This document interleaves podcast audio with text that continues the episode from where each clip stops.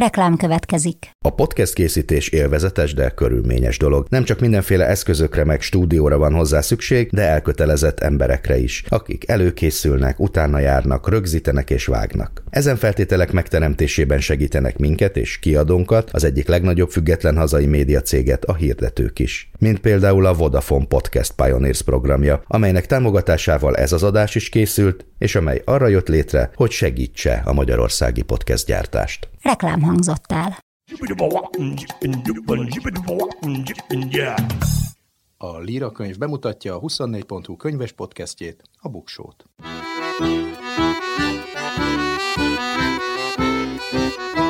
Ez itt a Buksó, olvasásról, könyvekről, mindenféle jóról.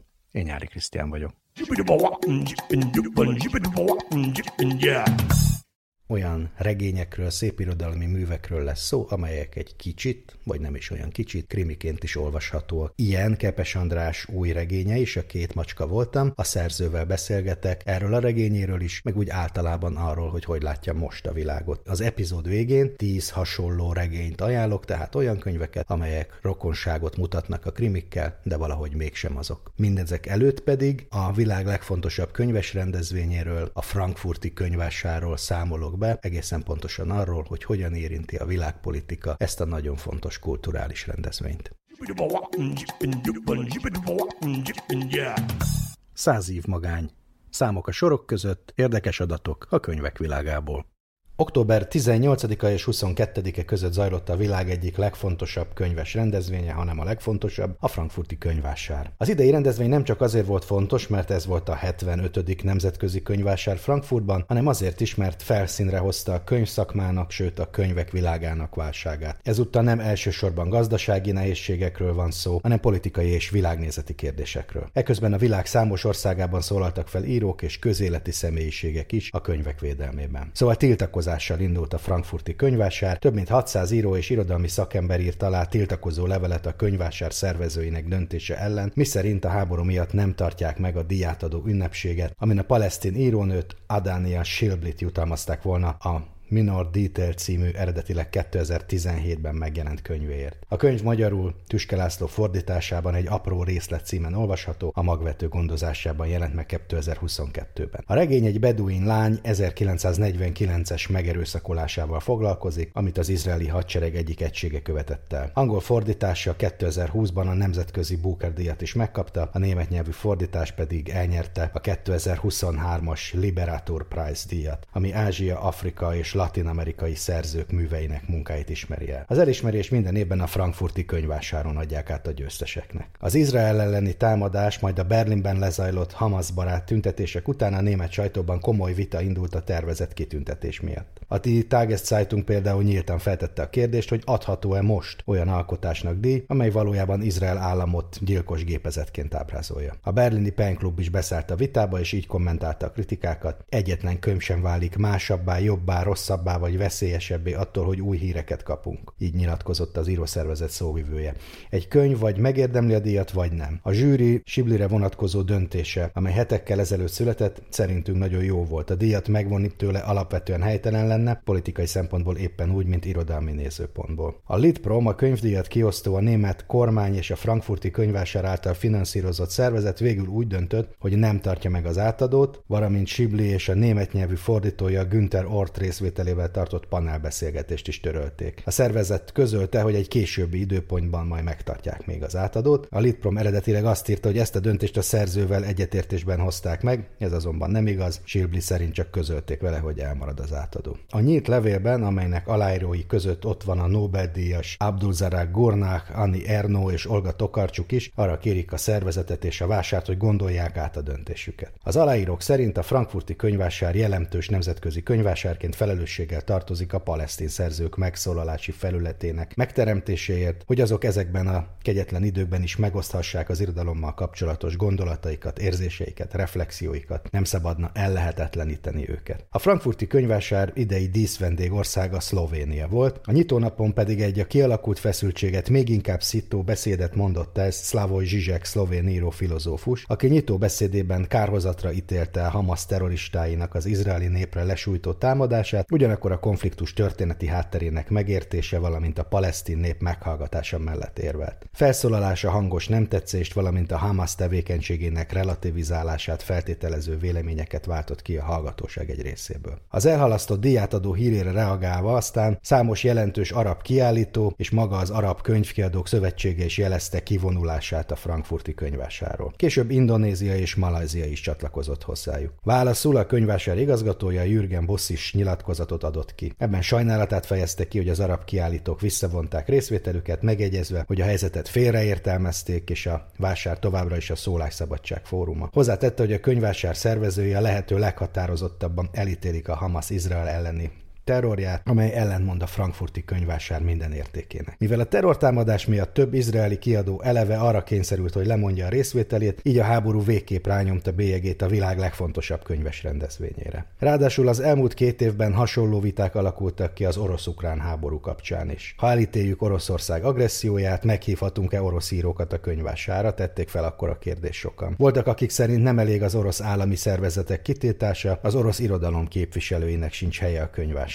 Nem véletlen, hogy Karin Schmidt Friedrichs, a Német Könyvkiadók és Könyvkereskedők Szövetségének elnöke is foglalkozni kényszerült ezzel a kérdéssel a könyvvásáron. Megegyezte, hogy a vásár ezerkilencszáznegyvenkilences megnyitása a második világháború és a náci rezsim vége utáni normalitáshoz való visszatérés jele volt. Abban az időben a vásár gyorsan átalakult helyi rendezvényből a nemzetközi könyvbiznisz központjává, a résztvevők és árusok mind nagyobb része külföldről érkezett. A kérdés most, hogy meddig maradhat a békeszigete Frankfurt, illetve hogy annak számít-e még egyáltalán. Eközben egyre több helyen lángol fel a könyvek körüli háború az egész világon. Az Egyesült Államokban ugyancsak októberben kétszáz művész és média személyiség írt alá petíciót a könyvek védelmében, pontosabban a könyvek betiltása ellen. Az aláírók közé tartozik Ariana Grande, Guillermo del Toro, Mark Ruffalo és Sharon Stone is. Az aláírók elsősorban a floridai kormányzó által bevezetett jogszabályok ellen küzdenek, amelyek lehetővé teszik bizonyos könyvek kitiltását az iskolában, könyvtárakból, és amely jogszabályt azóta más államok is átvették. A tiltakozó levél aláírói nem hajlandók elhallgatni, amikor egy alkotó kreatív területet elnyomó tilalmak sújtanak, és úgy fogalmaznak, hogy művészeknek össze kell fogni, mert a művészet egyik formáját fenyegető veszély mindannyiukat fenyegeti. A petíció aláírásával egy időben Texasban is hatályba lépett egy törvény, amely megköveteli a könyvkereskedőktől, hogy saját költségükön áttekintsék és értékeljék a könyvek tartalmát, azon az alapon, hogy azokban milyen szexuális utalások vannak. A jogszabály az új könyvek mellett a korábban iskoláknak eladott könyvekre is vonatkozik. Ezen túlmenően a törvény ellenőrzés nélküli felhatalmazást ad az államnak bármely könyv minősítésének megváltoztatására, amelyet az eladóknak ezután el kellene fogadniuk, különben eltiltják őket a texasi állami iskolákkal való üzleteléstől. A törvényt kritizáló újságcikkekben intő példaként hívják fel a figyelmet a magyarországi úgynevezett gyermekvédelmi törvényre is. Eközben a PEN Amerika, a véleménynyilvánítás szabadságát szorgalmazó szervezet szerint a kétezer-huszonkettő-huszonhármas tanévben ezernégyszázhetvenhét alkalommal tiltottak könyveket Amerikában, amelyek nyolcszázhetvennégy egyedi címet érintettek. Az Indexen szereplő nyolcszázhetvennégy könyv negyvennégy százaléka tartalmazott valamilyen fizikai erőszakot vagy bántalmazást, harmincnyolc százalékukat tanulók egészségével és jólétével kapcsolatos témákat fed le, beleértve mentális egészség, zaklatás, öngyilkosság, kábítószer használat témáit, valamint a szexualitást vagy a pubertást tárgyaló könyveket, harminc százalékban pedig rasszokról és rasszizmusról van szó, huszonhat százalék pedig el em bé té kú karaktereket vagy témákat mutat be. Úgyhogy a frankfurti könyvvásáron nem csak emiatt volt téma a kérdés. Részt vett és nyilatkozott Richard Ovenden, az Oxford Egyetem könyvtárának igazgatója is. Ő kétezer-húszban írt egy nagyszabású könyvet, Burning the Books, a History of Deliberate Destruction of Knowledge, azaz a könyvégetés a tudás szándékos elpusztításának története címmel, azokról a politikai mozgalmakról, amelyek a történelem során megpróbálták elpusztítani a tudást, valamint a hős könyvtárosokról és levéltárosokról, akik útjukat állták. Ovenden arra hívta fel a figyelmet, hogy a könyvek és a könyvtárak ma újra egy tágabb politikai csata keretei között zajló kultúrharc fókuszpontjává váltak. A könyvtárigazgató szerint senki sem kényszerít senkit arra, hogy ezeket a könyveket olvassa ezekben a könyvtárakban, vagy akár megvásárolja a könyvesboltokban. A szülőknek továbbra is megvan a joguk és lehetőségük eldönteni, hogy a gyerekek mit olvassanak, és kiválasztassák, vagy segítsenek eligazodni a számukra megfelelő irodalomhoz. De a szülőknek nincs joguk ezt mások helyett eldönteni. A könyvek és könyvtárak elleni támadások szerinte nem véletlenek világszerte, a könyvek ugyanis elengedhetetlenek egy nyitott, demokratikus társadalomhoz. A könyvtárak és a könyvesboltok pedig a demokrácia infrastruktúráját jelentik. Könyvemberünk ezúttal Kepes András. Morcsányi Géza egyszer azt mondta nekem, hogy az, hogy valaki író, az akkor dől el, amikor megjelent a harmadik könyve. Mert hogy egy regényt mindenki tud írni, a második az egy olyan bizonytalan dolog, de a harmadiknál már muszáj azt mondja magáról, hogy ő egy író. Te egy író vagy? Abban az értelemben, hogy ugye aki énekel, az énekes, aki táncol, az táncos, aki ír, az író. Hogy abban az értelemben vagyok-e író, ahogy ugye Magyarországon az íróság az egy olyan fantasztikus fenkölt dolognak tűnik, hogy az ember nehezen meri kimondani azt magáról, hogy író, de én semmi más nem csinálok már egy jó körülbelül tizenöt éve, csak írok. Tehát kénytelen vagyok azt mondani magamról, hogy író vagyok. Igen, de hogyha a szép irodalmat nézzük, akkor a könyvei többsége nem szép irodalmi mű, vagy hogyha azt mondom, hogy a, ugye ez a harmadik regényed, a Tövis puszta és a, az Istenek és emberek után, akkor a szép irodalom felől nézem, akkor egy háromkötetes szépíró. Hát én a szép irodalomnak tartom egyébként, irodalmi esszének tartom a világképet és a boldog hülye és okos depresszióst is, tehát hogy amennyiben a Montaigne értelemben az esszét vesszük, ezek klasszikusan abban az értelemben irodalmi esszék, tehát én azt is oda sorolom, legalábbis szép irodalmi igénnyel írtam, sőt, tehát bizonyos mértékig még a matta férfiaknak is oda sorolható, ami egy ilyen irodalmi igénnyel készült dokumentum regény a Polgár Juditról, illetve a Polgár családról. De regényként igazad van, tehát ez a harmadik regény. Igen, a világkép az egy tulajdonképpen egy klasszikus esszéregény, de abban is a boldog hülye és az okos depressziósban is te szólalsz meg, ott igen. Kepes András beszél, itt pedig ezekben a könyvekben, és arról, a, hát főként a, a két macska voltamban, hiszen erről beszélgetünk, itt egy minden tudó narrátor van, aki, hogyha akarom, akkor Kepes András, ha akarom, akkor nem tudom, hogy kicsoda, illetve maguk a szereplők beszélnek. Azért írsz regényt, mert van, amit nem tudsz elmondani egyes szem első szemében Kepes Andrásként, vagy egyszerűen szükséged van egy szépirodalmi távolságtartásra. Kicsit pontosítanék, mert igazából a narrátor az ugyanaz, aki egyes szám első személyben beszél. Tehát ez egy ilyen dupla narráció, tehát ezt próbáltam ki ebben a regényben, hogy van egy szereplő, aki tulajdonképpen az életéről mesél, de önmagát el akarja távolítani ettől az egésztől, mert azt mondja, hogy kell egy bizonyos távolságtartás. Van egy pont a regényben, amikor beszél erről. Ez mondjuk azt hiszem egy elég szokatlan forma az irodalomban, vagy legalábbis én még ilyet nem láttam. El is kell tenni egy időnek, mire az olvasó ezt a játékot észreveszi. Igen. Ugyanaz az ember beszél. Ez a két macska. Tehát ami valamennyiünkben megvan. Tehát a történet az, azért is két macska voltam, túl azon, hogy ugye van egy szereplő, aki, tehát egy rendőr, aki később saját maga után nyomoz, tehát ez a késmacskaságot ő akkor érzékeli igazán. De hogy én azt gondolom, hogy ez a több macskaság, ez szükséges ahhoz, hogy az ember a valóságot tényleg reálisan tudja megközelíteni. Tehát ahogy mit tudom én, nem tudom, a Picasso a egyik korszakában azzal kísérletezett, hogy egy sík képben, különböző megvilágításban, illetve különböző szögből hogy tudja ugyanazt az arcot lerajzolni, vagy lefesteni, amiből hát ugye a közönség jelentős része sok hatást kapott, mert ugye itt van a szeme, meg ott a szája, meg ott a füle, de hát hogy tulajdonképpen az ember állandóan ezen kísérletezik, hogy hogy tudja egy nézőpontot több nézőponttá tenni, és hát én kicsit ezzel kísérleteztem ebben a regényben is, de azt gondolom, hogy a több macskaság, ha érthető, hogy én mire gondolok, több oldalról megközelíteni a világot, ez egy szükséges dolog ahhoz, hogy az ember a realitáshoz egy picikét is legalább közel kerüljön. De ha jól értem, akkor a te két macskaságod az az, hogy valamikor a saját véleményedet mondod el, és az egy eléggé jól meghatározhatóan Kepes Andrási vélemény, az vállaltan te vagy, illetve van az a macskaságod, amikor ettől hátralépsz, és nem te beszélsz, de valamit mégiscsak te akarsz elmondani. Tehát, hogy van-e egyáltalán különbség a te szempontból a két típusú megszólalás között, és miért, mitől függ, hogy melyiket választod? Hát azért az ember, hogyha regényt ír, akkor mindig belegyúrja egy kicsit saját magát is, és nem a narrátor szerepébe feltétlenül, ebbe ugye nincs is igazából narrátor, vagy illetve mindegy, egy ilyen bonyolult narrátor van benne, hanem minden egyes figurába. És nekem ez a játék, ez tulajdonképpen azért nagyon fontos, hát amennyiben ezt ilyen könnyedén játéknak ne veszi az ember, mert azért ez egy kemény munka az írás, hogy bele tudok helyezkedni különböző igazságokba és különböző nézőpontokba. És ez egyrészt azt is jelenti, hogy azt gondolom, hogy a,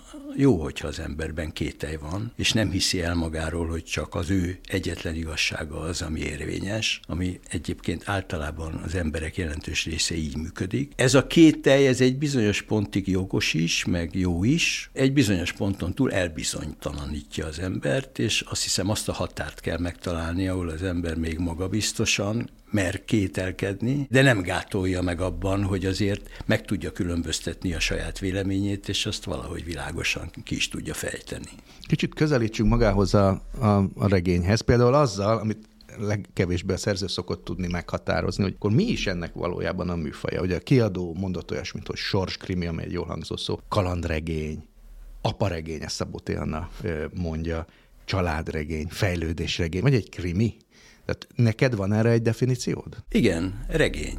Én azt gondolom, én azt gondolom hogy, hogy nem kell ezt a dolgot cifrázni, mindez nagyjából benne van. Mindegyik egy szűkítés. Tehát azt mondom, hogy sorsregény, általában sorsregényre egyébként a kisebbségi irodalmakat szokták. Hát ebben egy picit az is benne van, ha úgy tetszik. Tehát ugye a Dráva két partján is játszódik a történet, és a délszláv háború idején, tehát a magyar falvak részvétele a, a délszláv háborúban, tehát nagyon sokfelé ágazik a történetet, tehát egy kicsit sorslegény, abban az értelme, tehát kalandregény, mert hogy nagyon túlságosan fordul, hogy túlságosan, szóval nagyon fordulatos a könyv, azt hiszem ebben egyetértesz.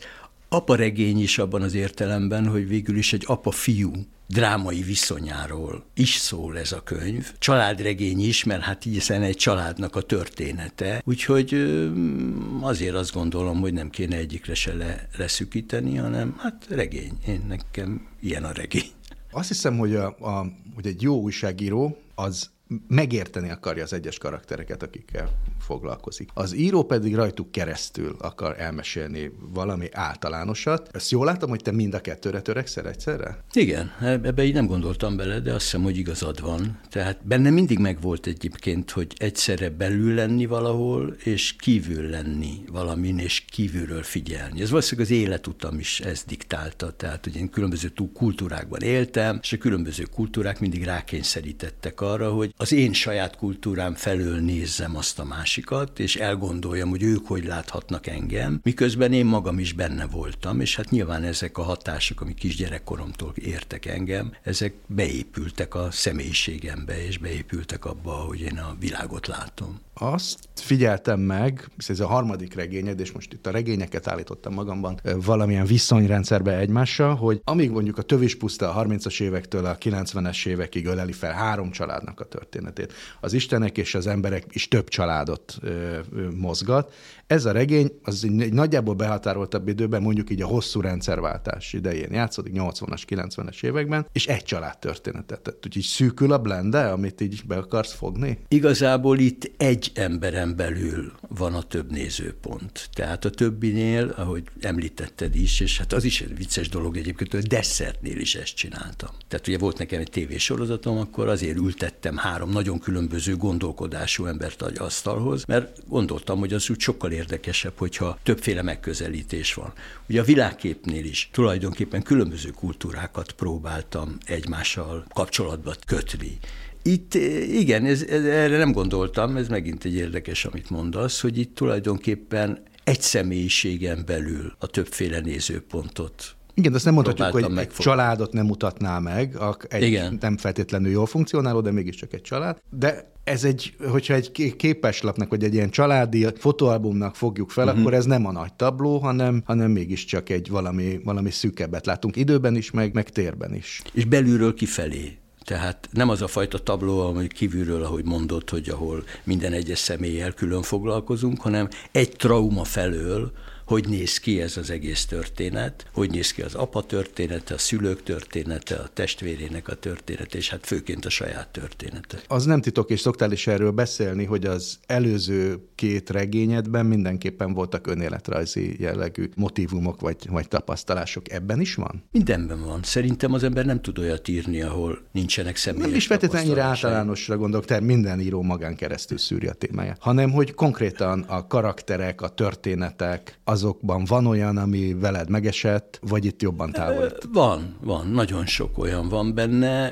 Helyszínek is, tehát ami, amik, amiket én magam átéltem. Hát például a délszláv háborúban én forgattam. Tehát, tehát meg megjelenik a magyar televízió, tehát nyilván... A, a televíziós stúdiók, meg a televízió belső világa, az is nyilván saját élmény. Az éjszakai bárok, ahol ugye a bűnözők együtt vannak a művészekkel. Volt egy időszak az életemben, amikor nagyon magányosnak éreztem magam egy házasságban, és akkor éjszaka én is eljártam ilyen bárokba, tehát azok is saját tapasztalások, meg hát nyilván a nőügyek egyre jelentős része, az ember nem tud olyat írni. Illetve biztos van, aki csak a fantáziára, fantáziájára tud eh, hagyatkozni, de hát a nagyíróknál is mindig előbb-utóbb kiderül, hogy valódi a, alapja van. Van a regénynek egy, egy története, ugye nehéz egy részben krimi műfajú regényről úgy beszélni, hogy ne lőjük el a poén, de ez igyekezni fogok, de vannak közben az egyes szereplők által elmesélt kisebb történetek, tulajdonképpen ilyen mininovellák. Mondjuk egy példát egy horvát iskoláról Magyarországon, hogy ott húztak egy falat, meg ilyesmi. Ennek egyébként, ahogy mondjam, az eredetét is ismerem, egy közös ismerősünkkel okay. esett meg. Nem gondoltál rá, hogy ezeket ne a regénybe tett bele betétként, hanem megírt nagyobb novellaként? Hogy itt pont arra kellett ezek, hogy kizökkenjünk abból a történetből, egy kicsit kinyíljon egy ablak, és aztán gyorsan be is zárod. Én így látom a világot. Tehát ez valószínűleg a pikarex műfaj, ugye hát ott épül föl ilyen kis jelenetekből maga a történet, ami azért mégiscsak a kalandregénynek is az egyik alapja volt. Meg hát sok olyan szerző van, aki, aki ezzel dolgozik. Én így látom a világot. Tehát én nekem anekdótákban, viccekben, történetekben, poénokban jelenik meg a világ, és hát nyilván amikor írok, akkor a saját nézőpontom az ez. A hétköznapi életben is állandóan anekdótákat és vicceket mondok, ezzel szoktam őrületbe zavarni az ismerőseimet. Az olvasót megnyugtathatom, hogy azért őrületben nem fogod zavarni. Egy kicsit közelítsünk a főhősödhöz, meg az ehhez az alapszituációhoz, elmondtad, hogy egy olyan rendőrről van szó, aki egyébként bűnöző is. Ez egyébként egy nagy irodalmi toposz, hát a legkorábban, vagy, vagy messzebb nem tudok menni, de mondjuk Balzac regényeiben, ugye a Goriottapóban, vagy az elveszett illúziókban is megjelenik Votrán, aki egyszerre rendőrkapitány, meg egy agyafúrt bűnöző. Viszont tudom, hogy itt egy valós sztori is van, van mögötte, mert természetesen, amikor olvasok, akkor gyorsan elkezdek keresgélni, hogy ez tényleg így volt, vagy nem, és meg is találtam, hogy volt egy ilyen rendőrkasszafúró a, valamikor a rendszerváltást közvetlenül megelőző időszakokban. És utána is, igen. Ilyenkor először a motívumot találod ki, és aztán keresel hozzá tényeket, vagy fordítva, tehát, hogy szembe jött veled ez a, ez a kétségtelen nagyon izgalmas, és a korszakra eléggé jellemző történet, és, és beleszerettél. Én ismertem őt. Oh. Igen, én készítettem vele interjút a börtönben. Engem már akkor ez az egész történet megragadott, mert nem csak Balzacnál van, hanem a mai napig van, ha kinyitja az ember az újságot, akkor ha nem is kasszafúró, de számos bűnözőt találtunk folyamatosan a rendőrök között is. Hogy amerikai... Mostani hírekben is igen, találtam. Igen, tehát azt ilyet. Mondom, hogy a... de ha az amerikai filmeket nézzük, akkor ott ez mindennapos. Ez azért volt érdekes, mert a társadalomra jellemző volt. Tehát engem a bűn érdekelt ebben a könyvben. Pontosabban az, hogy, hogy devalválódik maga a bűn gondolata és fogalma. Tehát ez egy ügyeskedő társadalomban, mert ez egy ügyeskedő társadalom, ami tradicionálisan az, tehát ugye a, a kiszolgáltatott gyenge ember az mindig rá volt kényszerítve az ügyeskedésre, ez a török időktől kezdve, két világháború időszakán át, tehát erről rengeteget írtak, a mai napig így van. Engem az érdekel, hogy mi történik akkor, amikor az ügyeskedő kultúra hatalomra kerül. Azért az ügyeskedés meg a bűnözés az, az nem pont ugyanaz. Hát, ugye ezt igen. Vizsgálod is, hogy hol igen, van a határ. Igen, igen, igen, igen. igen. Hát és az ügyeskedésből, hát az ügyeskedésből könnyen. Hát a, a kettőt azt különbözteti meg egymástól, hogy a jog hogy bírálja el. Mert hogy tulajdonképpen azt tudjuk, hogy nem igazságszolgáltatás van, hanem jogszolgáltatás van. Ebből kifolyólag nagyon sok bűn az nem nyeri el méltó büntetését, mert a jog kisegíti őket ebből. Hát most ebből nem érdemes belemenni, de mindenki tudja, hogy miről beszélek. Na most ugye itt az az érdekes, tehát ebből a szempontból, hát hogyha nagy elődökhöz akarnám hasonlítani a regény figuráját, akkor inkább a Dosztojevszki Bűn és bűnődéséhez hasonlít. Tehát egy ember, aki belekeveredik, úgy érzi logikusan és jogosan egy bűncselekménybe, és utána saját magát bünteti, a bűnhődésével. Most nem akarom lelőni a regényt, hogy mi történik, de te olvastad, tehát tudod, hogy ő hogy tisztul meg, hogy eljut egy bizonyos pontig odáig, hogy a lázadás az nem ellenszere azoknak a traumáknak, ami körülvesz bennünket, és egy ügyeskedő, bűnöző világnak, az egyetlen megoldás az emberség. És hát ez a bűn és bűnhődés viszony, ez az előző generációnál is megjelenik, vagy hát ez a séma, hogy van egy bűn, amiért a főhősnek az apja kíván valamilyen fura módon bűnhődni. De még mielőtt ebbe belemennénk, egy kicsit tényleg kíváncsian fölkeltetted az érdeklődésemet a valós személy iránt, hogy ő hogyan viszonyul a valódi modell, meg a te irodalmi karaktered. Mennyit vettél át a, a, a tényleges emberből? Magát, tehát hogy ő milyen szerepet töltött be a rendőrségnél, meg ilyesmi, az, az valóságos. Az életét én találtam ki hozzá. De az volt a fura egyébként, hogy amikor elkezdtem kitalálni az életét, akkor hát volt egy segítőm, aki egy kriminológus, és megkértem, hogy azért nézzen utána a valóságnak is. Tehát, és én azt álmodtam meg valahogy, hogy ez egy gyerekkorától kezdve megalázott ember, aki eljut. Tehát, hogy az ős trauma az tulajdonképpen a gyerekkorából származik, és ugye pszichológusok ezt egyébként is magyarázzák, hogy ketté, ilyenkor leválik az én egy gyerekkori trauma kapcsán, ami azt jelenti, hogy vagy öngyűlölő lesz valaki, vagy önigazoló. Hát erre a politikai életben is látunk különböző példákat, meg a hétköznapi életben is. Ugye ő egy öngyűlölő emberként indult gyerekkorában, tehát ez volt az én olvasatom. Na most fura módon, amikor ez a kriminológus ismerősöm utána járt a történeteknek, akkor az azt mondta, hogy te, képzeld el, tényleg örökbefogadott gyerek volt. Tehát, hogy van az életsorsoknak valószínűleg egyfajta logikája, amit hogyha valaki íróként végig gondol, és eléggé belemászik a karakterekbe, és megpróbálja pszichológiailag egy kicsit végig gondolni, akkor képes kitalálni a valóságot. De olyan, hogy mondjam, életrajzi párhuzamokat is láttam abban néhány cikkben, amit elolvastam, hogy ennek az eredeti, vagy az igazi rendőrbűnözőnek egy ismert színésznő volt, már hogy helyben ismert színésznő volt a felesége, itt meg egy televíziós sztár. Ez például a modellről vetted át, vagy ez is jött magától, és párhuzamban? Ezt a modellről, tehát szerettem volna valahogy beágyazni a társadalomba. Tehát, hogy fura módon volt egyfajta ilyen kulturális, művészeti, politikai elfogadottsága is. Tehát ez, ez része, tehát ezzel próbáltam érzékeltetni azt, hogy tulajdonképpen ez az egész jelenség, ez egy mindennapi jelenség. Mert erre azt mondtam volna magamtól, hogy ezt azért találtad ki, hogy neki van egy kulturális elit peremén lévő partnere, hogy be tud mutatni azt a világot is, mert hát az nem életszerű, hogy egy rendőrnek ilyen felesége legyen, és akkor kézbe kiderül, hogy a valóságban is így volt. Igen, a valóság nem életszerű. Gyakran. Említetted az örökbefogadásnak a, a, a témáját, azt, hogy őt, arról még nem beszéltünk, de hogy őt cigányként is azonosítják gyerekkorában. Sőt, ez a valóságban nem volt, tehát ez, illetve nem tudok róla, de nem feltétlen kellett, hogy legyen. Ugye ő örökbefogadott és nem intézeti gyerek, de, de mégis megpróbál kitörni. Hát állami gondozásból fogadták, csak kiskorába, egy éves korába fogadták örökbe, igen. Ugye rólad lehet tudni, hogy neked is volt olyan élethelyzeted gyerekkorodban, amikor intézetben nevelkedtél. Ugye innen, az, innen vannak ilyen típusú élményeit, ugyan meg kell szabadulni? Nem, én, én nem voltam ez a fajta. Tehát itt, itt ugye ő, őt nagyon kicsi korában fogadták örökbe, ugye az én karakteremet.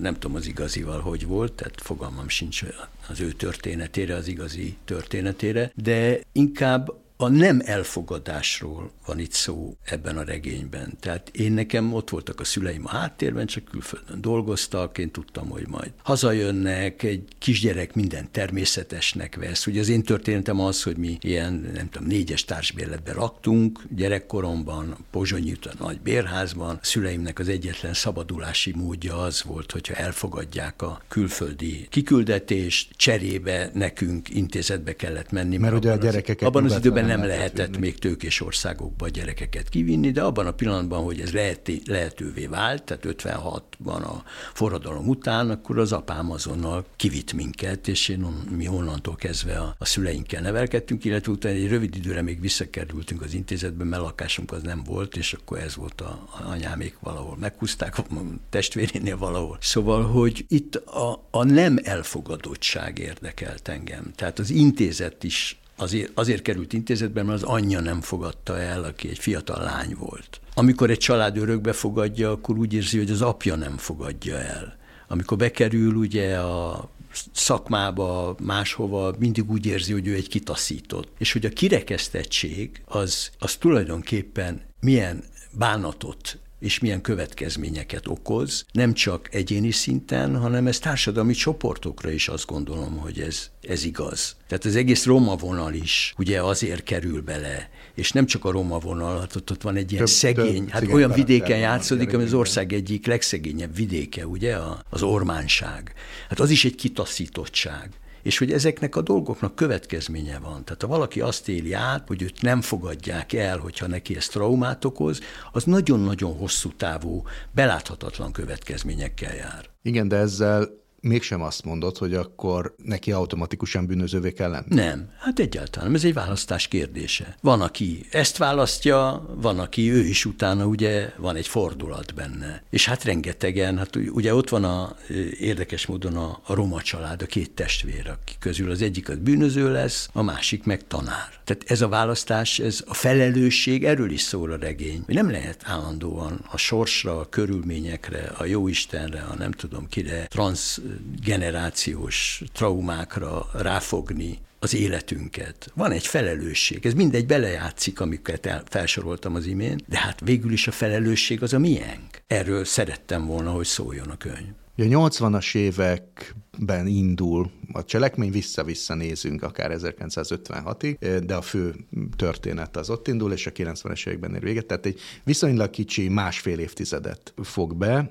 A nyolcvanas évekbeli részeknél felbukkannak az adott korszaknak meghatározó figurái, akár a kulturális elitben, akár a politikai elitben, mondjuk Csurka Istvánnak a figuráját, azt, azt még én is észrevettem, vagy megtártam benne, vagy Acél Györgyre is történik utalás. Egy A nyolcvanas években, mint hogyha teljesebb tablót adná, mint a rendszerváltás utáni időszakból. Ezt jól érzem? Hát az már egy rövid időszak, és tulajdonképpen akkor a főhősömnek az élete nagyjából bezárult. Tehát a kilenc, rögtön a rendszerváltás után, ugye, most lelőjük a poént, börtönbe kerül, és aztán utána meg a tanyán folytatja. Tehát ott nincs már benne a közéletben, tehát az már tényleg egy nagyon belső történés, ami, ami nő keresztül megy a tanya, tanyavilág és a családi kapcsolataink keresztül. Ez igaz, de mégiscsak ott a, a rendszerváltás utáni résznél hát felcsillan ez, ennek az időszaknak a politikai ügyeskedése, felkapaszkodott vidéki kiskirállyal is találkozunk. Tehát, hogy azért látjuk ennek Persze. a korszaknak a figuráit, és minthogyha azt üzenné ez az egész, hogy ez az egész el lett rontva. Tehát, hogy minthogyha ez egy elhibázott idő. Te a rendszerváltásra így gondolsz, mint egy ilyen elhibázott vagy, e, időszakra, vagy, vagy elszalasztott lehetőségre? Mert úgy tűnik a regény alapján nem vagy jó véleménnyel erről az időszakról. Nem, a rendszerváltással nekem az egy cezúra volt. Igazából nem volt rendszerváltás. Tehát igazából erre az egészre úgy gondolok, hogy a kádárizmus a mai napig tovább él. Tehát, hogy nem történt. Nem abban az értelemben nem történt rendszerváltás. Ahogy ugye egy időben poénként mondták, hogy gengszterváltás történt, de hát, hogy igazából az a fajta gondolkodásmód és az a fajta viszony, amiről egyébként már Móricz is írt, és ami tovább húzódott a Kádár korszak idején is, tehát ez az uram, bátyám modell, és hát amiről a regényben is elég sok példa van erre, tehát a kis közértestől a kereskedőn át, hogy ez, ez a fajta gondolkodás, ez hogy működik, hogy gyakorlatilag ez nem változott meg a rendszerváltással. És hogy ugyanaz a fajta gondolkodás, de gyakorlatilag a Kádár, Kádár korszak gondolkodása a mai napig érvényes, mert ahhoz, hogy rendszerváltás legyen valahol, ahhoz a fejekben kell rendet tenni. Akkor ez nem is a bűn és bűnhődést idézi fel, nem az elveszett illúziókat. Hát igen, igen. De közben azért megmutatod, mint egy kontrasztként, hogy hát ennél azért még rosszabbul is lehetett járni, mert hiszen a délszláv háborúról is van szó, vagy annak az utóéletéről, hogy utána hogy lehetett ott élni. Szóval, mint hogyha meg akarnád mutatni, hogy a, itt is van választás. Tehát, hogy van, ahol rosszabb. Vagy ezt én csak így utólag vetítem bele. Nem, de, és, és hát össze van kötve igazából a délszláv háború nagyon finoman természetesen ötvenhattal. Tehát nem véletlenül következik az egyik fejezet a másik után. Tehát, ahogy úgy próbáltam szőni ugye az egész történetet, az meg arról szól nekem, hogy a kapcsolatainkat és a világot emberi kapcsolatok helyett és az em- másik ember megismerése helyett vagy etnikai szinten, vagy vérség, családon vérségi szinten keresztül próbáljuk elemezni. És én azt gondolom, hogy nem ez a lényeg. Tehát etnikai szint is persze fontos, az embernek a saját tradíciója, a kultúrája, az összes többi, hát ezek, ezeket tudjuk, de hogy etnikai szinten meghatározni konfliktusokat és identitást, az mindig véres leszámoláshoz vezet, és vérségi szinten meghatározni családi kapcsolatrendszert, az is mindig konfliktusokkal jár, mert aki magában néz, az pontosan tudja, hogy néha a legközelebbi rokonához sincs olyan rokonszenves viszonya és baráti kapcsolata, mint egy vadidegen emberhez, esetleg a világ másik tájáról, egy teljesen más kultúrából származóval. Tehát a nézőpont az, amiről én azt hiszem, hogy, hogy ha, talán ha az emberség szempontjából, meg a másik ember szempontjából vizsgálnánk a világot, kevesebb tragédia lenne. Hát nagyon sokszor felteszi a kérdést a regény, hogy ki is a rokon, ki számít a rokonunknak. Ezt téged eléggé foglalkoztat, úgy tűnik. Engem foglalkoztat, mert én azt gondolom, hogy, hogy ez, egy, ez egy fontos nézőpont. Tehát nekem volt egy nagybátyám, unokabátyám Amerikában, egy nagyon jó fejpasi volt, ötvenhatban elment húsz évesen, és aztán ott egy, egy ilyen fura karrierje volt, mindegy, nem ez az érdekes, hanem ő azt mondta nekem egyszer, azt, hogy tudod, az összes rokonaink közül te vagy az egyedüli, akit én magam is kiválasztottam volna.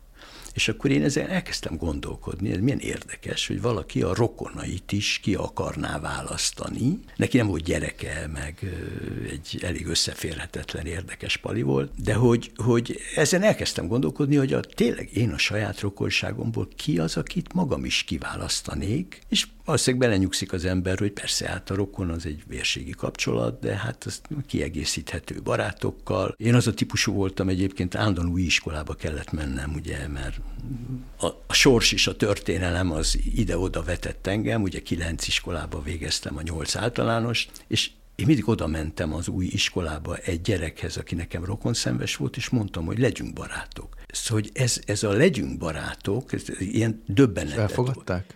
Volt, aki elfogadta, volt, aki megdöbbent rajtam, mert hogy ugye akik hosszasan együtt jártak egy iskolába, azok összecsiszolódtak, és nem mondták ki soha ezt a mondatot. De nekem ki kellett mondani, mert tudtam, hogy lehet, hogy ez rövid ideig tart, aztán már mindjárt elmegyek, és akkor utána meg hát engem valahogy be kell itt fogadni, akkor kinéztem magamnak azt, akivel én barát akartam volna lenni. És hogy ugyanez a legyünk barátok. Azt, hogy legyünk rokonok, azt azért mégse tudjuk. Hát ezt nem tudod mondani, de hogy végül is az elf- ez is az elfogadásról szól.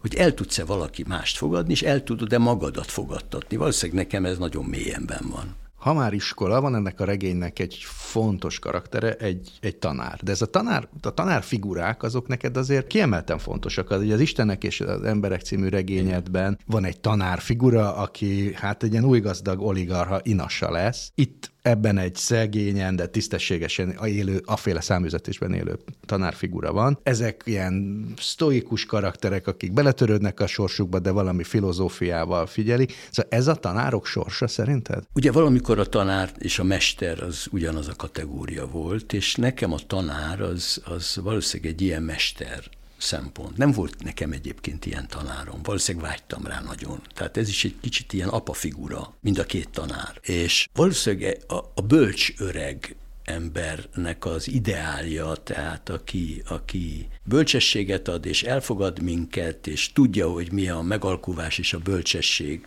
a bölcs belenyugvás közti különbség, hogy valószínűleg ez az igény, ez bennem megvolt mindig. Egy kicsit ilyen Isten földi helytartója, kicsit papok is ezek a... Igen, de ezek mind a két figura, ezek a, a bölcs emberek azért a társadalom peremére vannak Igen. szorítva. Itt ebben a regényben, annyit azért elmeséltünk, a tanár múltjában van egy olyan epizód, hogy az állambiztonság összemossa az ő melegségét vagy homoszexualitását a pedofiliával. Ez például egy szándékos aktualizálás, vagy az élet aktualizálja ezt? Hát ezek konkrét történetek is voltak, tehát a jelenlegi gondolkodás, a jelenlegi rendszer az, ami ezt aktualizálta. Tehát számos olyan jelenség van egyébként a könyvben, akár a rendszerváltás idején is föl lehet sorolni tételesen, amit hogyha az ember elkezd sorjázni, és azt mondja, hogy magas infláció, és energiaválság, és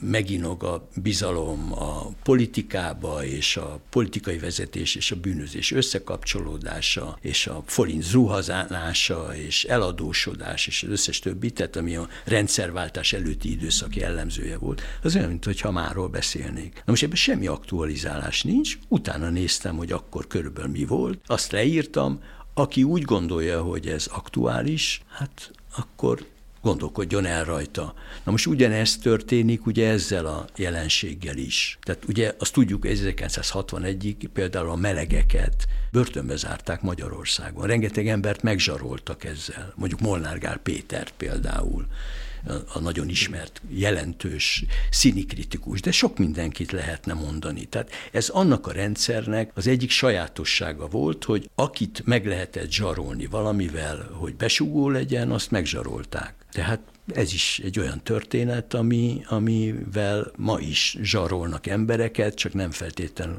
besugásra, hanem karaktergyilkosságra. Tehát a módszerek nem változtak. Tehát erről beszélek én, hogy a kádárizmus tovább él.